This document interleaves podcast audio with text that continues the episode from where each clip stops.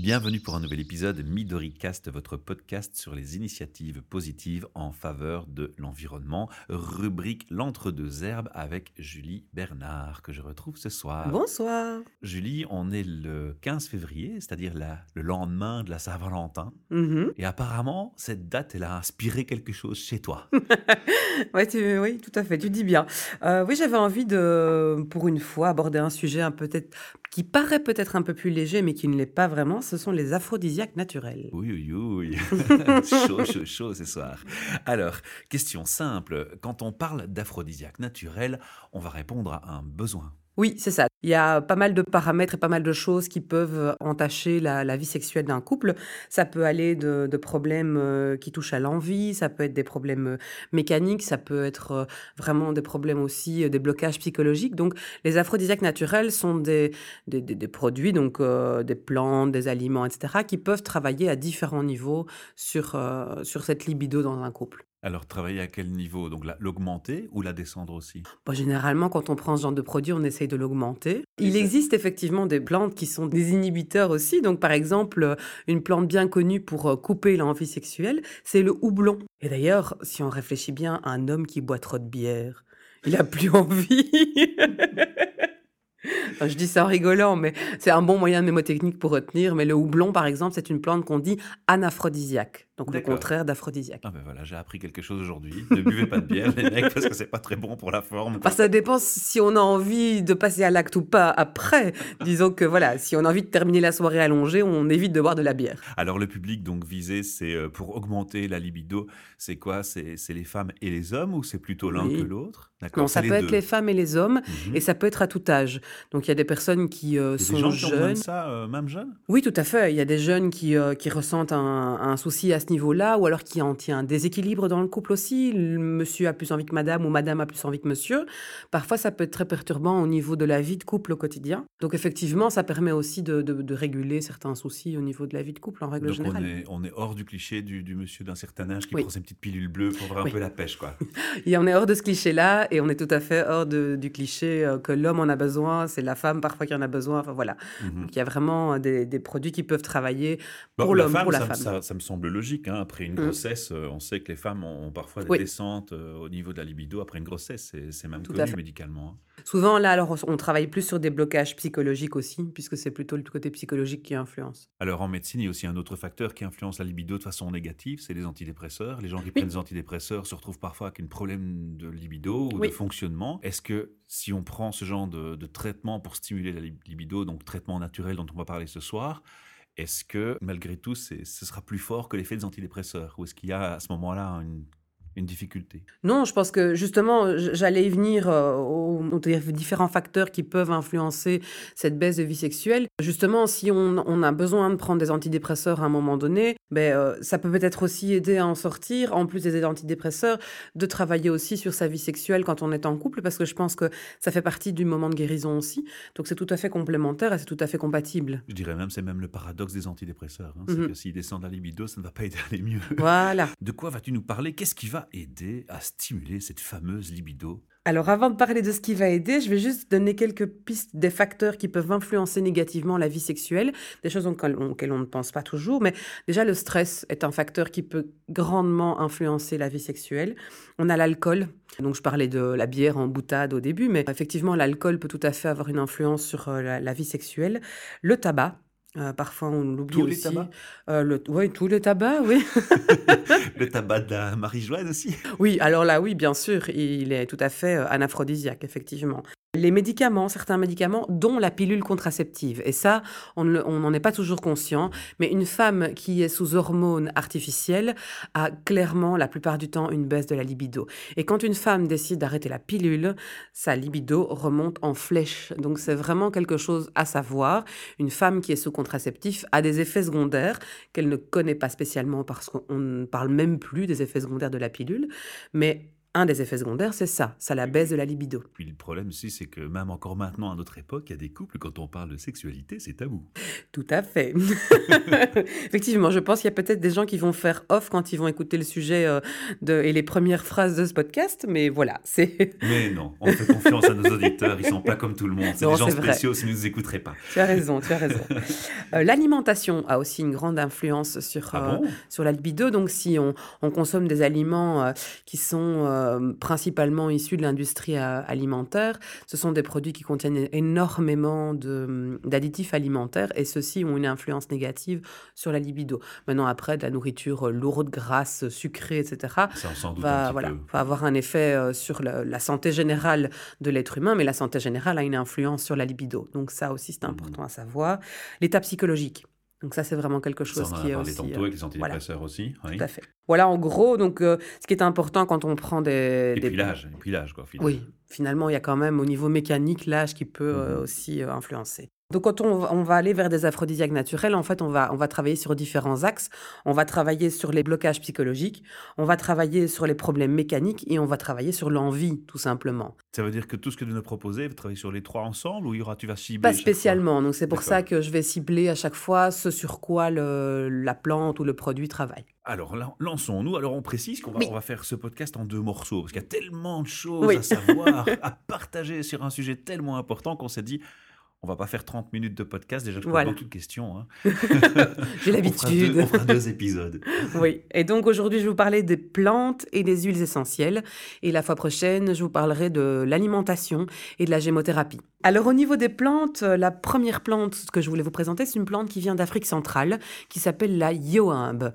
Alors je ne vais pas euh, vous bassiner aujourd'hui avec tous les, les composants euh, biochimiques des plantes, etc., parce que ça ne va pas vous aider, mais simplement pour chaque produit, vous dire un petit peu sur quel axe ça travaille et comment Oui. ça peut aider. Donc c'est une plante qui est ce qu'on appelle un vasodilatateur, donc elle va aider au niveau mécanique, chez l'homme principalement, mais vasodilatateur c'est intéressant pour les femmes aussi, ça veut dire que ça travaille sur la circulation sanguine et donc ça augmente la sensibilité des zones érogènes. Donc ça c'est intéressant à savoir. Et la yoam travaille aussi sur le désir. Donc on a ici les deux, mécanique et désir. Donc ça c'est intéressant. La seule chose à voir- à savoir avec la yoambe, il y a pas mal de contre-indications. Donc euh, il faut bien se renseigner quand on achète la plante, principalement sous, sous forme de gélule, généralement, sur les contre-indications et si on n'est pas dans la zone de contre-indication. Donc ça c'est important à savoir. Il y a la plante, le ginseng. Le ginseng, il vient de Chine.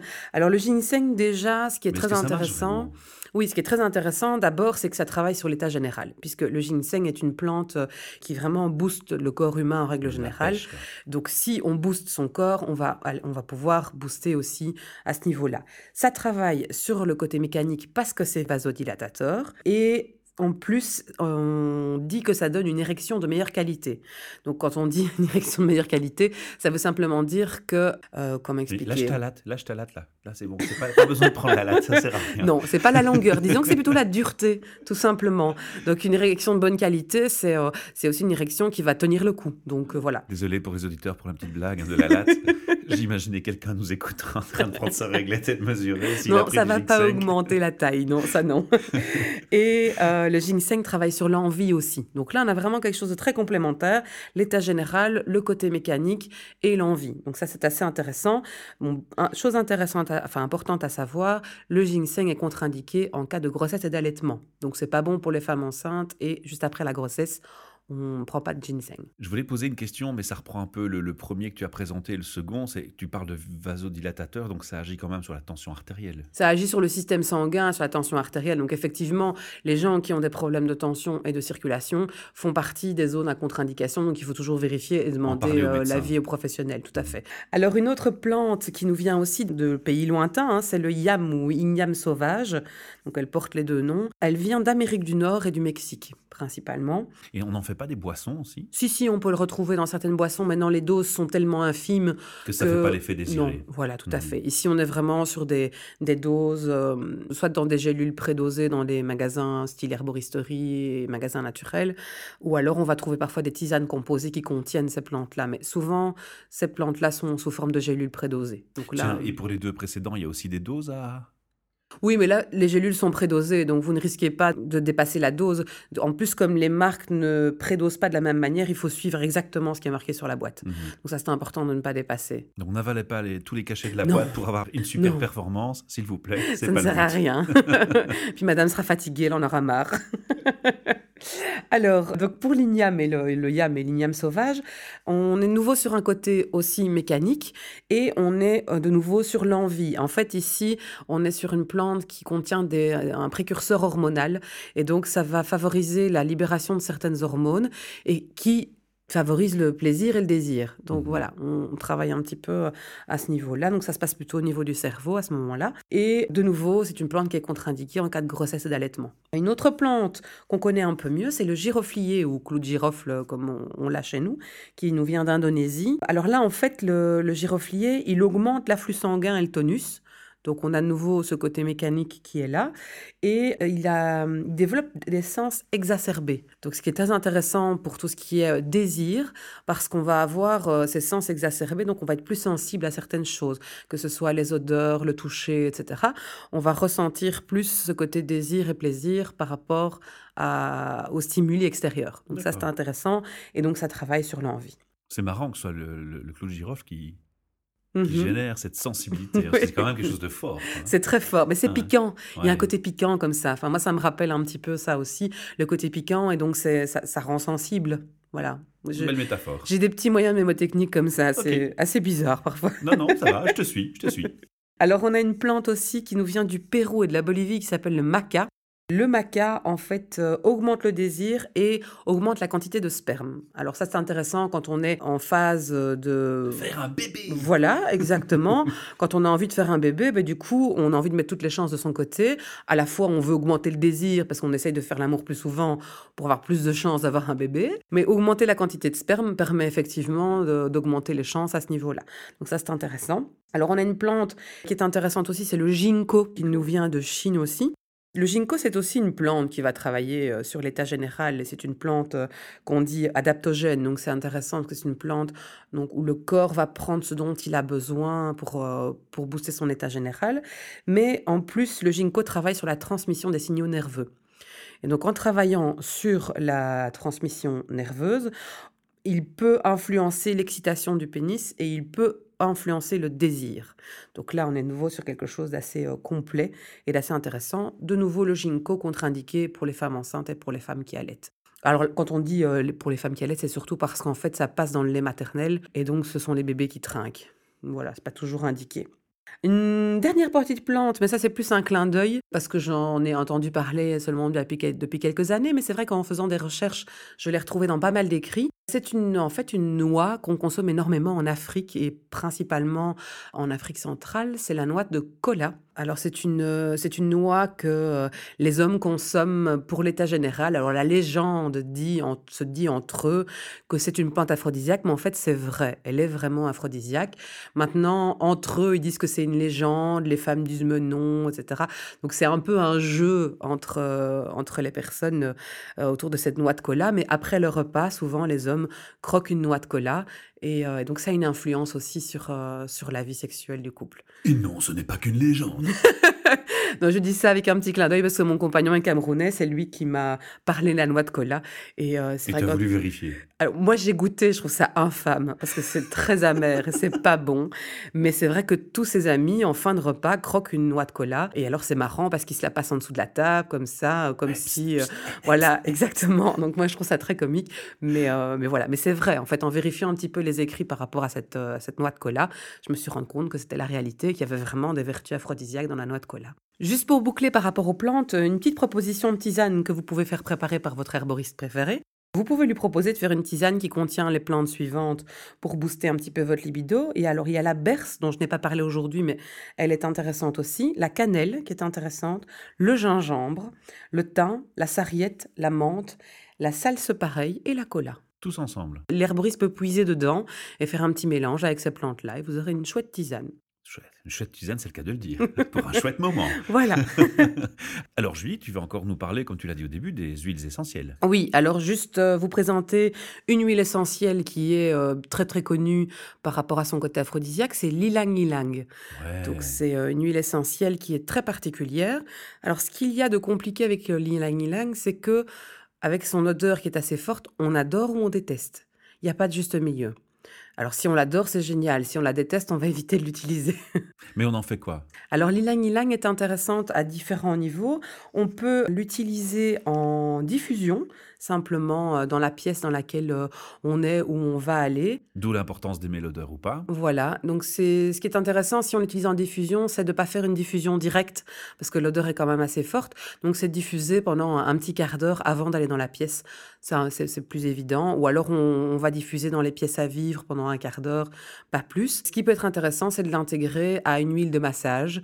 Alors soit on utilise l'ilang ilang tout seul, dilué dans une huile végétale. Donc là, on va simplement prendre dans le creux de la main de l'huile végétale, on va rajouter une ou deux gouttes d'ilang ilang, c'est suffisant ou alors dans des recettes plus complexes. Et donc, je vous propose de vous partager deux recettes d'huile de massage. Yes Une plus spécifique pour les hommes, une plus spécifique pour les femmes. Comme ça, vous pourrez tester à la maison. Et on sera euh, responsable d'un baby boom chez Midoricast.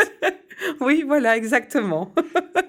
Alors, première recette. Alors, je vais vous proposer, donc pour les, pour les femmes, un mélange qui peut être intéressant, c'est de mélanger donc euh, de l'huile végétale d'abricot, qui est une huile assez neutre. Maintenant, si vous n'en avez pas, prenez une autre huile, euh, une huile neutre. Ça peut même être de l'huile d'olive, mais ça sent un peu moins bon. Alors, on prend 8 millilitres de cette huile végétale neutre. On va y ajouter euh, 1 millilitre d'huile essentielle d'ylang ylang. On peut y ajouter 0,5 ml d'huile essentielle de rose, mais alors là c'est facultatif parce que l'huile essentielle de rose est extrêmement chère. Et on peut y ajouter aussi 0,5 ml d'huile de néroli, qui est en fait l'huile de la fleur d'oranger. L'huile essentielle de la fleur d'oranger. Alors vous faites le mélange et vous massez le bas du dos deux fois par jour. Tout simplement. Voilà, tout simplement. Et là, ça va à la fois booster la libido de madame, mais en plus, ça va lui faire se sentir bien dans son corps et dans ses baskets. Et donc, euh, ça Et aide comme, encore et plus. comme dans un grand sketch connu, Dieu sait que les femmes aiment les massages. hein.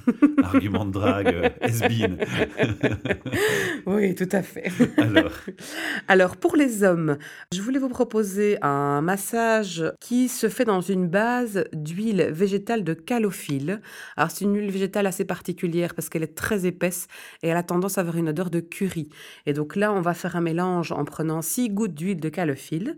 On va lui ajouter une goutte d'ylang ylang et une goutte de menthe bergamote. Donc, c'est une, une menthe qui est plutôt fleurie, donc c'est Mhm. assez différent de, de la menthe classique. Ça, c'est la, la dose à utiliser euh, sur une journée. On va faire simplement un massage dans le bas du dos et sur le plexus solaire matin et soir pendant trois semaines. Et là, ça va redonner un boost, euh, un boost au- à la vie sexuelle de monsieur. super. Bah écoutez, Voilà. euh, à essayer les gars. hein. Tenez-nous au courant, faites des petits commentaires, donnez-nous des feedbacks. Et puis, s'il y a des bébés qui suivent, on, on serait curieux de le savoir. Oui, tout à fait. Faites-nous un feedback. Merci Julie. On se retrouve donc pour la seconde capsule sur les aphrodisiaques euh, très vite. Oui. Et là, tu aborderas euh, quoi en particulier? Alors, je vais vous parler des aliments aphrodisiaques parce qu'il y a pas mal de choses qu'on peut intégrer du coup à son alimentation. Et ça reste naturel. Tout à fait. Donc, ce sont des aliments et des épices principalement. Et vous parlez un petit peu de gémothérapie, évidemment. Qui est ton grand dada. voilà. Merci Julie. À bientôt. À bientôt.